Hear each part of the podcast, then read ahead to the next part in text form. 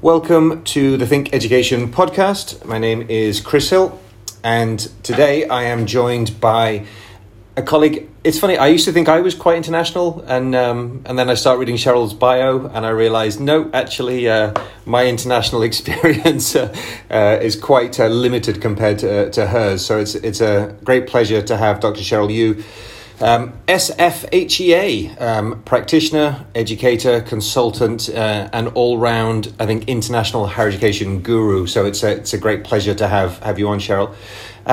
Just to sort of introduce her more formally, Dr. Cheryl Yu left her previous role as Director of International Development at the University of the Creative Arts earlier this year in 2023, where at that department she created the international department from scratch to recruiting and managing over 50 staff within 3 years, and that's 3 COVID years. So I think that's a different concept of years as well. In her capacity there as head of school, she also ran international pathway programs, English courses at UCA, international student recruitment, student mobility, T&E, and the delivery of language and pathway programs. In terms of T&E experience, see if I can get this whole list right. So Cheryl led and developed T&E projects in mainland China with Xiamen University, in Hong Kong, in Pakistan, in Singapore, in Cyprus, in South Korea, and I'm sure I've missed others out. Previously, Cheryl held the position of Assistant Dean Academic at Birmingham Institute of Fashion and Creative Art, Wuhan Textile University, part of Birmingham City University, where she led a team of 30 academics in running 3 creative undergraduate programs with a student population of over 600. So hopefully we'll talk a bit more about that. She was also co-founder of that institute. Before this, she worked at Winchester School of Arts, part of the University of Southampton, and the University of Central Lancashire. As a practitioner, extensive experience in developing and running T&E partnerships, marketing, student recruitment even, and support. In addition, as an academic, she's also supervised PhD students and publishers and I think everything else we can think of. And her PhD, which we're going to hopefully touch on towards the end, focused on the inequality in Chinese higher education and its relation to students' internal mobility. Cheryl, it's a great pleasure to have you on, and thank you very much for taking the time to share some of your thoughts and reflections. I wonder if I could start. It's actually maybe just a curious question, because a lot of your T&E experience is expressly in the arts, which is sort of uncommon, right? I mean, most T&E tends to focus on, most international education tends to focus on, let's say, the more quote-unquote traditional subjects. I wonder if you just have some reflections on all the work you've done in the arts field and how that's perceived, and because obviously based on the numbers, you've had a lot of success in this. So, just if you could talk us through some of that experience and journey. Thank you so much, Chris. Actually, recently I've been really reflecting and thinking about how international everything can really be. I think that's a really, really big question. Just to come to your question around T&E in the art space, actually, I started my first job at the University of Central Lancashire, where I was supporting hundreds of business and intercultural students and come to study in the UK. So that gave me traditional business students on the T&E program. But my first interaction with art students was when I started working at the Winchester School of Arts, where I was supporting over 800 students on its China campus or China joint programs, on 2 programs, 800 students. So I would say T&E in art space has its own spatial scene and challenges as well as opportunities. Because of the discipline, actually arts, in a way, it shares our global language. So that makes the teaching and learning experience quite unique in many ways. But again, sometimes, in particular for T&E students on arts programs coming from China, they also have Another challenge is around the language issues. So I think it's quite unique in its own way, opportunities and the challenges. Yeah, I wonder if you had any thoughts on, because we talked about this before, about T&E not just being about access, but also being about value and impact. I'm wondering, in terms of the student pathway through a T&E arts degree compared to, say, a pathway through, as you said, an engineering or a business or maybe a computer science degree, are we recruiting sort of different types of students from different locations? You know, obviously, you said that the learning experience is as you say, is going to be quite distinct. Is there something about the types of students or the pathways themselves, given that it's an arts framework? I would probably use the China as a case study. So in China, when universities recruit students through a national university entrance exam, so typically all the students, they have to do national exam at the same time. For a student who wants to do art programs, they have to do additional courses. So they have to have art exam as well. So when a university, no matter T&E or Chinese arts institutes, when they recruit students, so they would look at both the arts exam as well as the other Chinese math or national exam, so that they would, I would say, sometimes for certain institutes, the arts elements counts as quite high percentage compared to the national entrance exam. So that's why it's quite unique by itself. Wow, that's really interesting. I mean, as you're using the China example, and sort of, a lot of the however we tend to phrase this, stereotyping, traditional thinking, expectation. It's a very sort of traditional education market. It sends obviously tremendous numbers of students from China to multiple countries for T&E. So, but the T&E arts route is seen as not just a viable route, but I mean, it's seen as one where students will come back and will come back to work, or will continue to expand their sort of education and career abroad. How is it viewed back at home?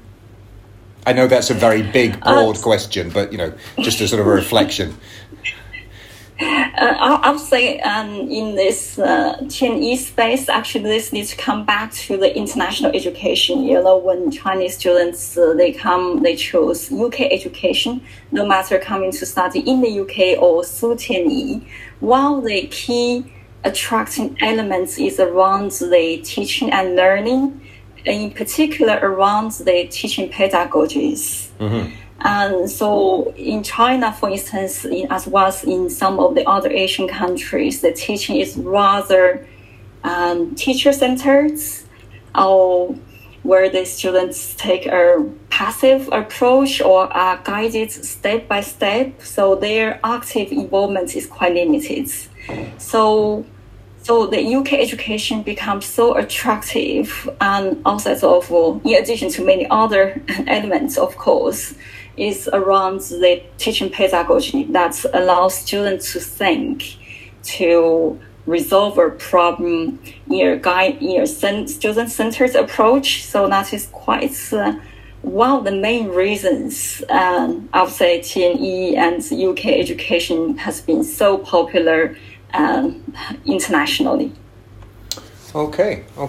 So, is the arts pathway, is that something that you've focused on within mainland China, or you've also seen in other countries? You recruited in your previous professional experience, you recruited from other countries as well with the arts? I mean, this is a sort of a not growing, but a real value added element. So T&E, not only T&E, probably let's come back to arts. Sure. And global mobility. And I would say a number of countries are really changing as well. So, for instance, India And we have seen more and more students who are taking arts disciplines. Of course, traditionally, also South Korea as well. Yeah, Singapore. So actually, I would say it's really, really growing as a discipline. That is also related to the creative industry and globally.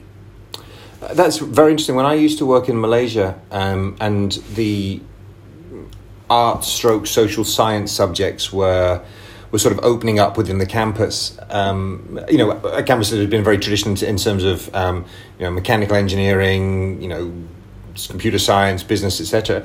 A lot of the language or art subject had to be aligned. So you'd find something where you could do modern languages with business tourism, you know. So you sort of, you were doing an arts or a social science degree, but you'd added on a very traditional one. And for us, the way we understood it was, certainly in a lot of T&E programs, you know, 10, 15 years ago, we didn't recruit students. You know, the phrase was that you recruited parents, and you were recruiting parents with expectations of what their children would do, and the more traditional view of value degree. But I mean, that's obviously changing. I mean, we have lots and lots of engineering graduates without any jobs around the world. We have, you know, it's sort of moving. It's very interesting to hear this movement from your experience. I'm wondering then, because I read a recent piece that you put up on LinkedIn, and we'll, you know, obviously link to that, about the Vietnam market. And I was really interested to hear your reflections on, because I know you've done a lot of work for, you know, with market intelligence reports, particularly for UK higher education institutes, thinking about new markets, thinking about expansion. And I'm interested to hear your reflections on, you just mentioned India. Obviously, India's a topic that comes up again and again within T&E. I'm interested to hear your thoughts on where maybe the sort of emerging or interesting areas for T&E might be, and why we might want to think about those. I would say, before I go to the geographic location, I would say just a quick reflection on my observation of T&E overall. UK T&E as a sector, I would say, has really, really grown during the last 20 plus years. But during the last 2 or 3 years, even though we have seen the number is increasing, but I really question about how does that translate to different universities, because the number, when we look at the number reported by UUKI, that also included the online and distance education, especially given that a big number of universities have all embarked on digital education. So how really this has really shifted digital education contribute to the T&E as well. So I just some observation around that space is also around the impacts as well. So I guess in moving forwards, from what I have observed is new emerging markets that really, really looking into branch campuses as a concept. Even though branch campus is defined differently by different stakeholders, but generally I would say the reputation for the receiving countries are a big factor. So that be in India or in Egypt, of course in China as well. I would say at the moment probably less in Milan, but I guess that is, I imagine that would be a trend or a new direction focus on branch campuses. It's interesting because a question my colleague, Professor Judith Lammy, those who listen will be very familiar with her.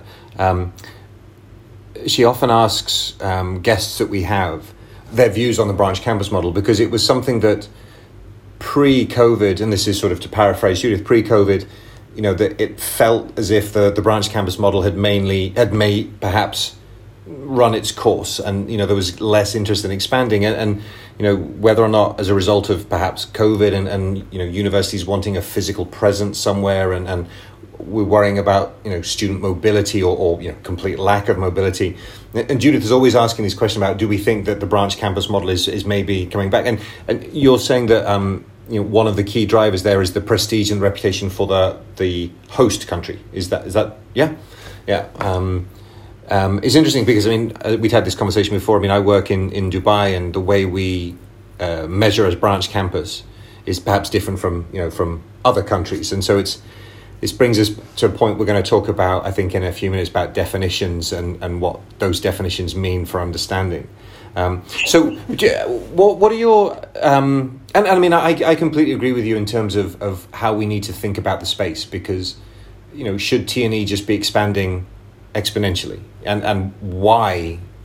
So I suppose that my first question should have been rather, which new markets could we be going for, not just from a UK perspective, but from a global perspective, to should we be looking for new markets, or what's the rationale behind the expansion? Is that maybe a better question? Yeah, absolutely. And I would say each university is different, so everybody shouldn't be doing exactly the same. So I would say university needs to look at strategically where they position TE in relation to all other activities. So not only TE, but also how is this related to their international students recruitment, but also how is this related to their global social responsibilities and UK students' outbound mobility, as well as even digital education.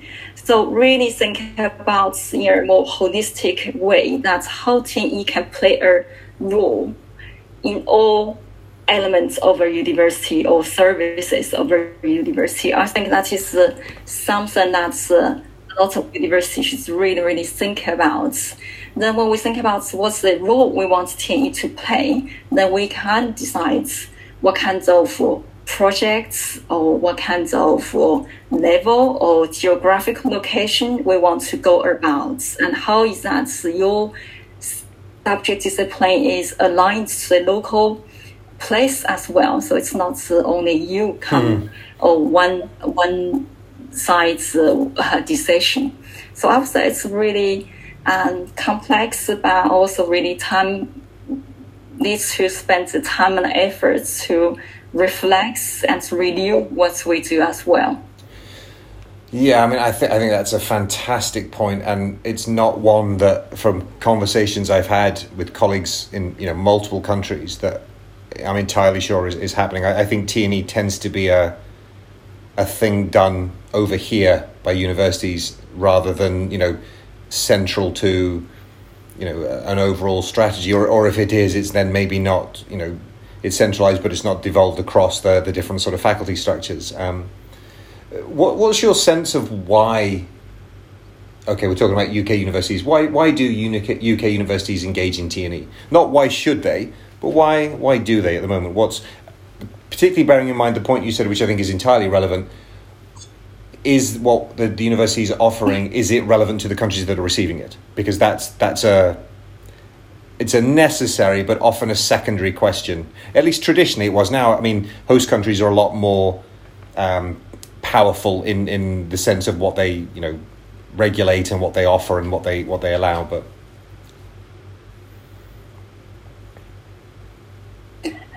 so why they should be doing TE? First of all, they absolutely need to work on TE. I would say that is an absolutely must. This is also related to the global trends that we have witnessed is around how the international mobility is shifting to a more regionalization and even de-globalization. So this is where how UK university can remain to be relevant in 20 or 30 years' time, when the students are not coming to the UK from, let's say, from global south come to the UK, but if they are staying in their region, so how would you be able to still be there and be part of the global player, I would say. And also, again, it's coming back to the international education. what does international education really mean nowadays? Of course, I think the definition is a very, very interesting thing. There are so many different definitions around what does international higher education mean. It is upside defined in the global north, but it is also practiced so differently at different countries too. For instance, one of my colleagues, he works on paper. He interviewed a very large number of universities in China. Then he came up with a definition of internationalization. So according to him, the internationalization in China means that we learn from the developed Western countries, then we would be on the equal footing to compete with the Western countries. And again, is so I would say that is why TNE is so important for UK universities to look at the long term and to become more relevant and even impactful in 20 or 30 years' time. Yeah, no, absolutely. It's, I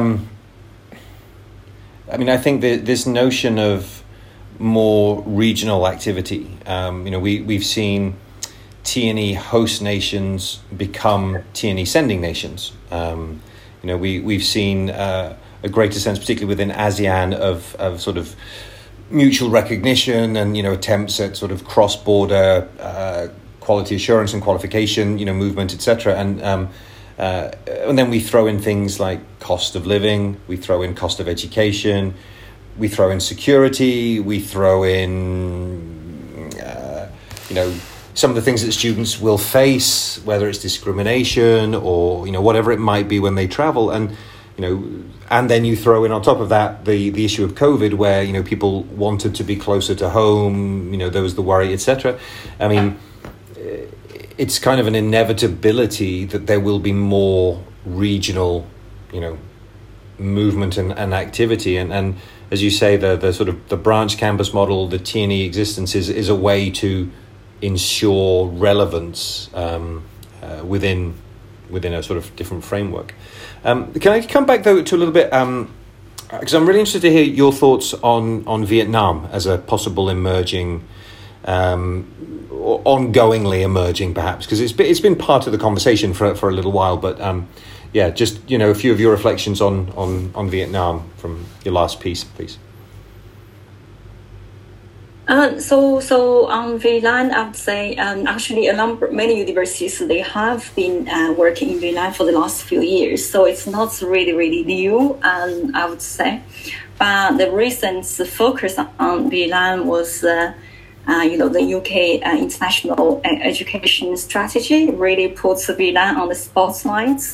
And again, another aspect is the diversification of international students' recruitment, so which encourages many UK universities are actively engaging with the VLAN market at the moment. I would say from multiple levels, from international students' recruitment, strategic level between the two governments, and the growing economy in VLAN as well.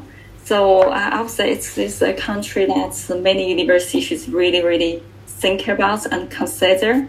But again, going to work in VLAN, it will also have its own challenges, because we have over hundreds of joint programs there already, but the impact is actually quite limited. That's what I have found out. So there would be still work to be done. But it is on our past, probably where China went through many years ago as well.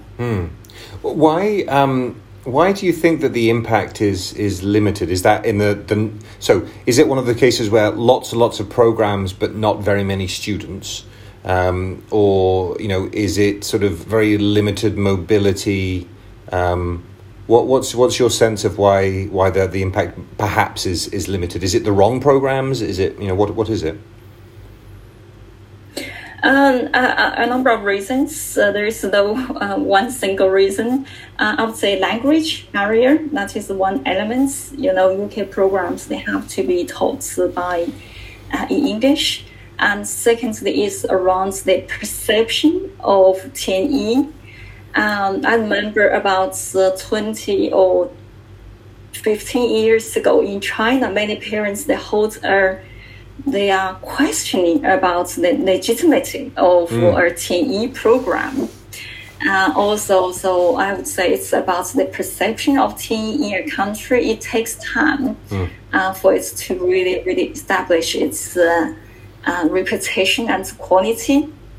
I would say also what I really have learned throughout my career is around how 10E has changed.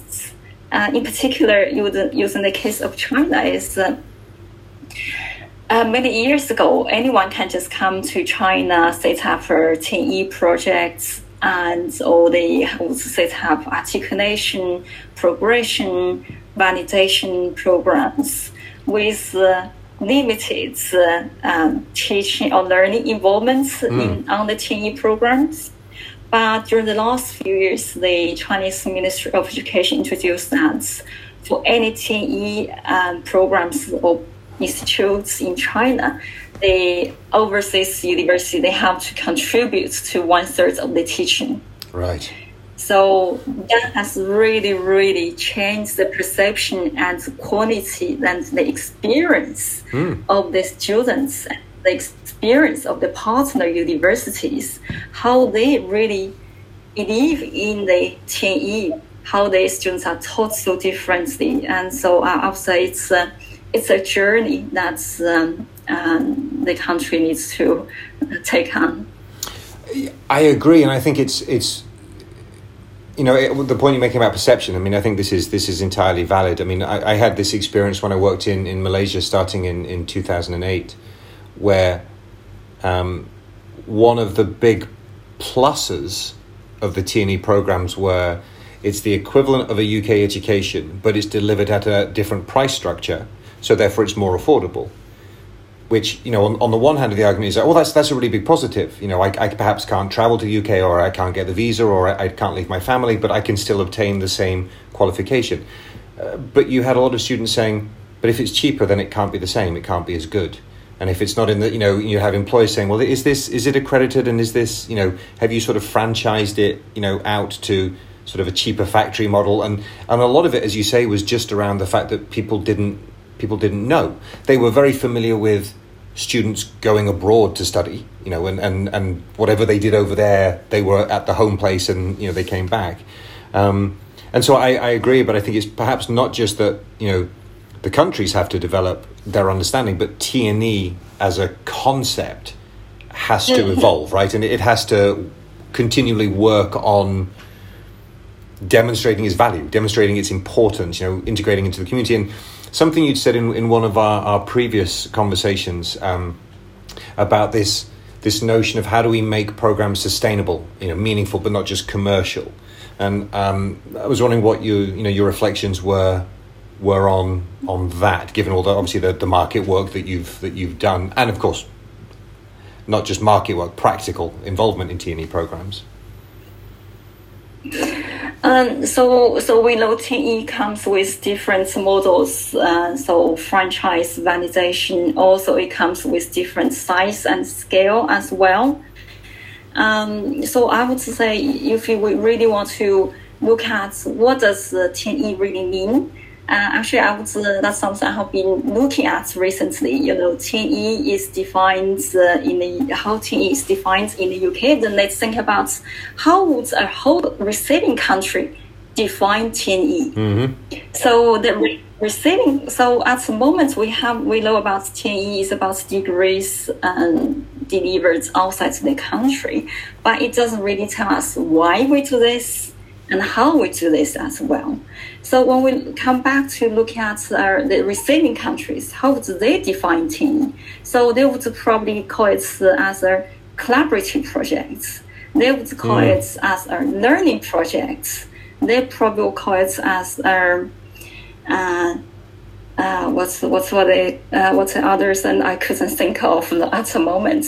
So from the receiving end, what does that mean to the receiving countries? How can they really, or the third one is how to the exchange platform or equal space. Yeah. So there could be different, so positionally hosting partner or hosting countries, if they want to, what would they gain from this? So that is how, what a UK university should think about, what's the value you bring into them. Whether you are bringing the teaching pedagogy, you are bringing the reputation of this, are you promoting research collaboration? Also, our equal platform really looking at this collaboration is to co-create knowledge with the local university or local partner, rather than take on a knowledge consumer or knowledge producer to ends of positions. So I would say it's how do we jointly co-create knowledge? That would be a sustainable way into the future, I would say.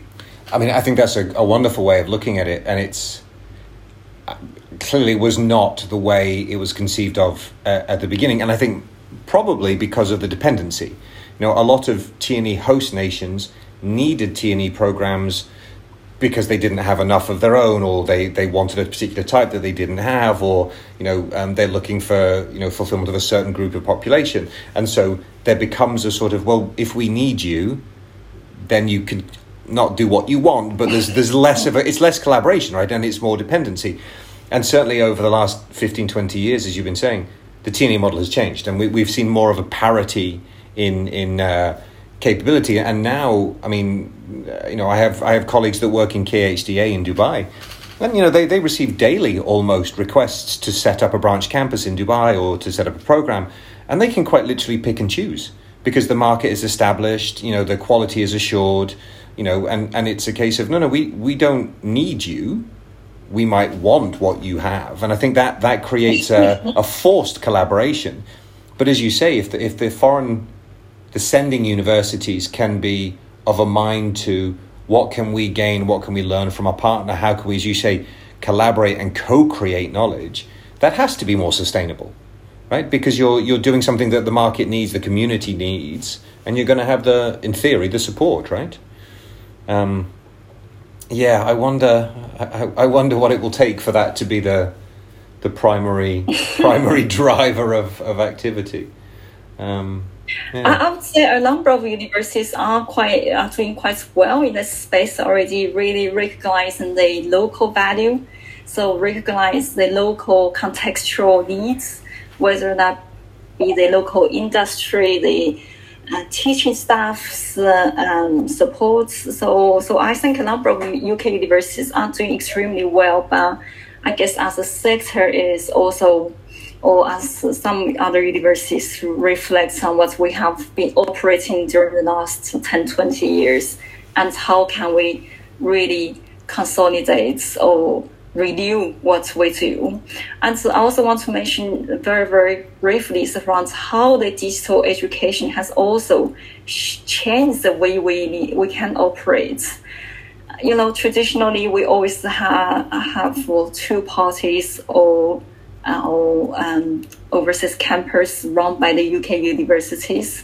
But recently I have also started to see multiple stakeholders and join delivering the program, one program.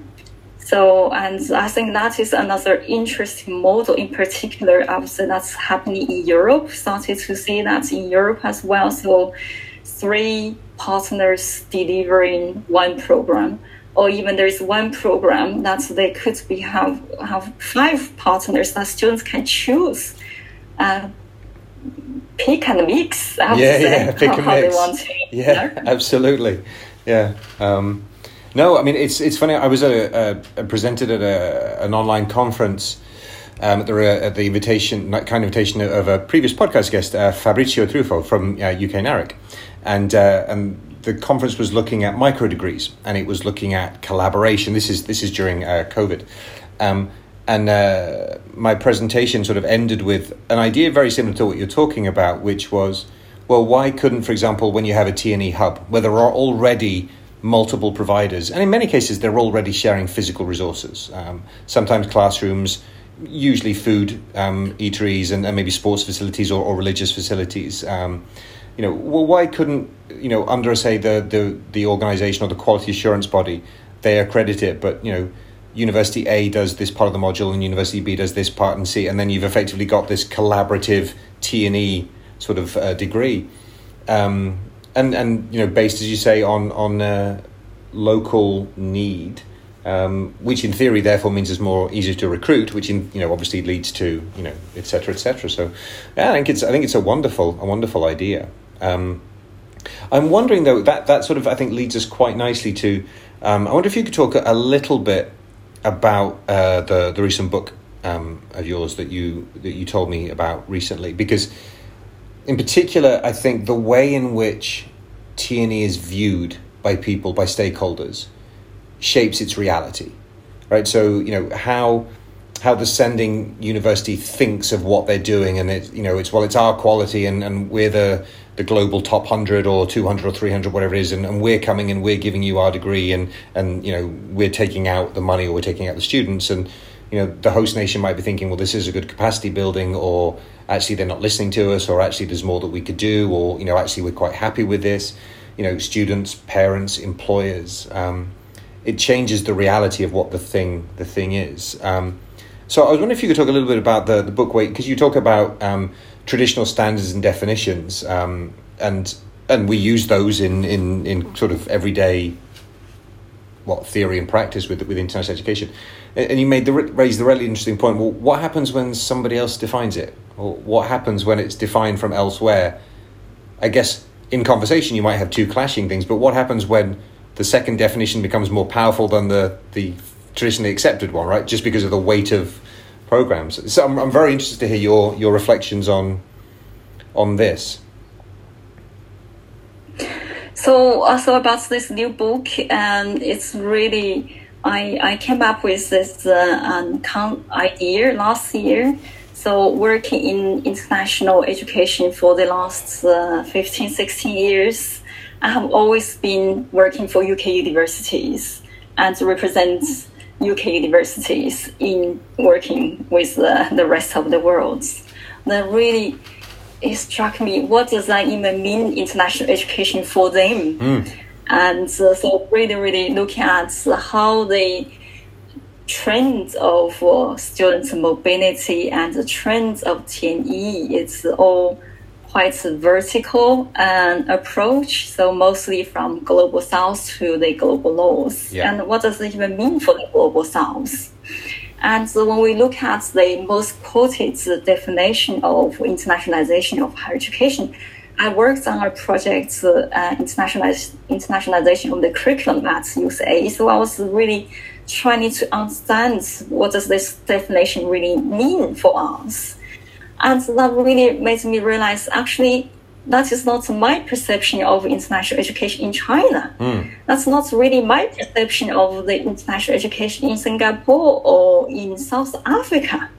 So really made me think, okay, it is a time that I came up with this idea to work on our book, so-called critical reflection of the internationalization of higher education in the Global South, really to challenge and rethink what does internationalization of higher education mean for the Global South. And so whether that be the student mobility, T&E, whether it be about the politics of language, why do we all have to learn in English, for example?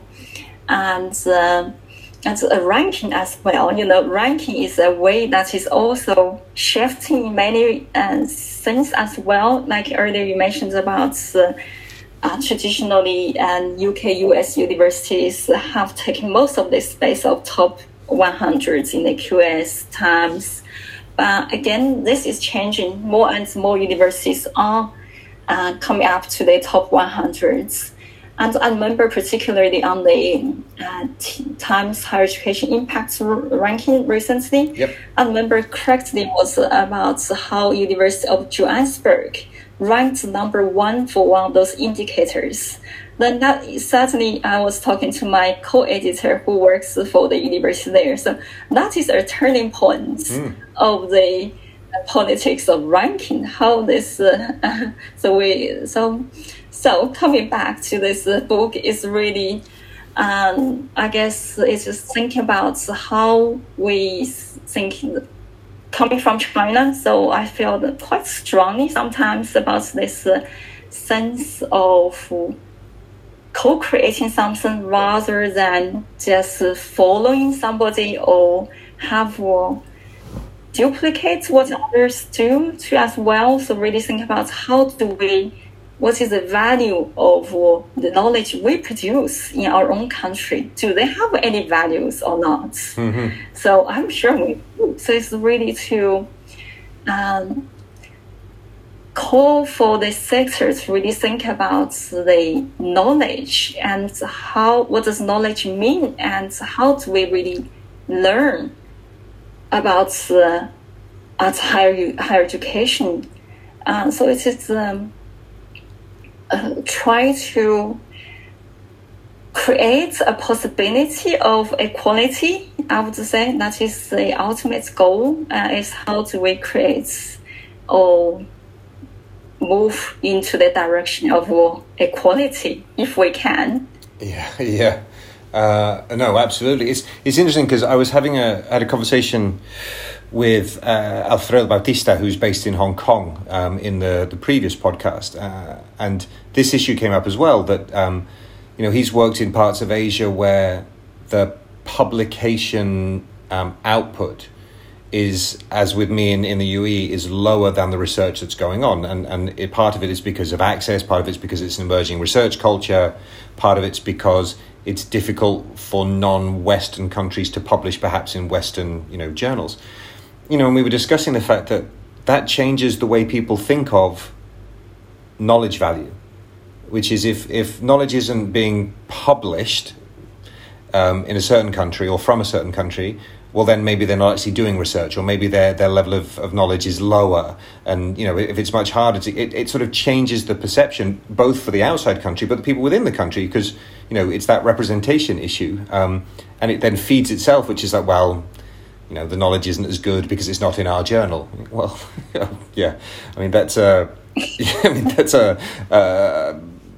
ridiculous and yet fairly common perception, right? So I think this is a really interesting point, and it's, you've tied it very well to not just T&E but internationalization. It's, what's the point? Is it a transfer of knowledge? Is it to make everything look like, you know, the 10 or 12 good universities that engage in this? Are we all trying to replicate them? Or actually, is it about increased understanding? Is it about increased sustainability? Is it about sharing of knowledge? Is it about, you know, ultimately breaking down barriers through communication, right? Which if we can tie that to the sustainability agenda and not the economic one, we might have more success. No, I think that's fascinating. Can I ask you, because this is I've heard you say this before, this point about horizontal versus vertical internationalization. Is this connected to the way it's perceived, or is this more of a sort of a process issue? I would say that is the another piece I'm looking at. So I'm looking at the UK students' outbound mobility compared to the international recruitment and the T&E. So at the moment, the UK outbound students' mobility are mostly going to, not exclusively, and other developed Western countries, Europe, US being the top one destination. So why would they not go to Global South? For example, I was questioning why would they not go to UK universities' T&E program or campus, even though the host is delivered at equivalence level. So my argument in that sense is around how UK students perceive going to those particular areas. They can take on a collaboration approach or learning journey, I would say. Yeah. And on the other side, so that is more horizontal, we are equal, I'm coming here to learn from you. Only international students come into the UK, and the TNE markets for UK universities are predominantly from developing countries or from the global south. So those students and those hosting universities, they are chosen the UK because they think UK is better than us. Yeah. So that is more. So one is I would say a more. One is better than the other one. Yeah. Simple words. Yeah. It's interesting, isn't it? Because in both cases, you know, it's a flipped perspective, but developing nations are sending students to, you know, UK, US, or whatever it might be, with the perception that it's better. And the UK students are staying in sort of the UK, US English speaking, because I suppose they also, in some level, think it's better. You know, plus there's also, as you say, there's the politics of language, which, you know, which obviously the international students still have to go through, but the expectation, as you said as well, it's in English, so they'll be fine, as opposed to, you know, English speaking going the other way and having to navigate, just as the international inbound students to the UK have to navigate the language.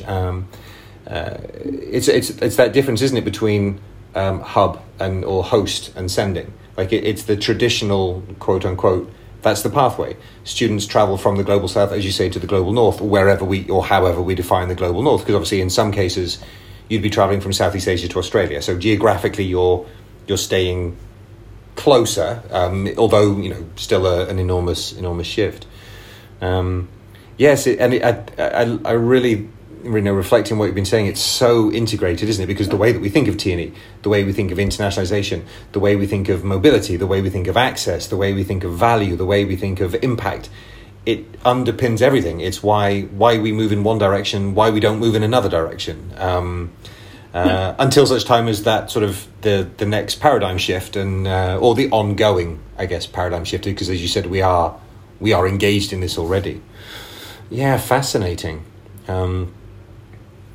Yeah, I would also just with our quite small reference to the internationalization of the curriculum, and that's most of the UK universities are working on at the moment. So I know many universities, they are really committed to this, and I would say I even worked on this at UCA, is how do we put this theoretical concepts into real action. So how does that translate to students? Mm-hmm. When it reaches to the UK students, what does that really mean to them? I would say there's still some work needs to be done in that area. I think once we reach to that level, this will change quite dramatically. Yeah, I think some work needs to be done might be a little bit of an understatement, but yeah, I completely agree with you. I think, and a lot of that, I think, at the UK perspective is, you know, starting earlier. So, you know, when your students are thinking from high school up to university, you know, the notion of you can travel abroad, you can study abroad, you can, you know, it's part of the university experience, rather than maybe something students, you know, think about sort of halfway through their first year, when they're thinking maybe about moving into houses with friends, and, you know, and but it's, again, as you say, that sort of shift in the way people think about it, so that it becomes a more normal, right? It's and I don't mean normal in the, but just as in, yeah, this is something that, you know, at least half of my peers at university have done, as opposed to, yeah, there was that one kid in class who went to, you know, and they're sort of the outside percentage. Yeah. Well, I mean, this has been fascinating. I wonder if I can ask you another ridiculously big question just to finish us off. And this is another question that my colleague Judith likes to ask guests at the end. What do you think is next, or what do you think? Where do you think international higher education is going? What could we expect to see in the next 5 years or so? What do you think? I would say in the next 5 years, I'm just hearing a bit echo. I would say in the next 5 years, there wouldn't be that huge draft change. unless university really starts to review what we have been doing, I think then it is about time to think about how do we change from scale to impact. Mm-hmm. I think that's really important elements. There are already many universities are committing to their social responsibilities at a global level. So after that is a new direction that is happening, I would say. Also, I would also would like to think about in an ideal world, mm-hmm. is how do we think about the way we think. So how we have been working during the last 20 years and how could we do things differently. And after 5 years, probably not much change. Sure. But there would be 10, 20 years, you would never know. Absolutely, yeah. That's fantastic. Thank you very much. And we'll make sure that we post the link to the books and all the other pieces that you've put up recently, so that colleagues have a chance to further engage with your work. Thank you very much indeed, Cheryl. This has been really, really fascinating. Thank you for your time and all your insight. Thank you, Chris.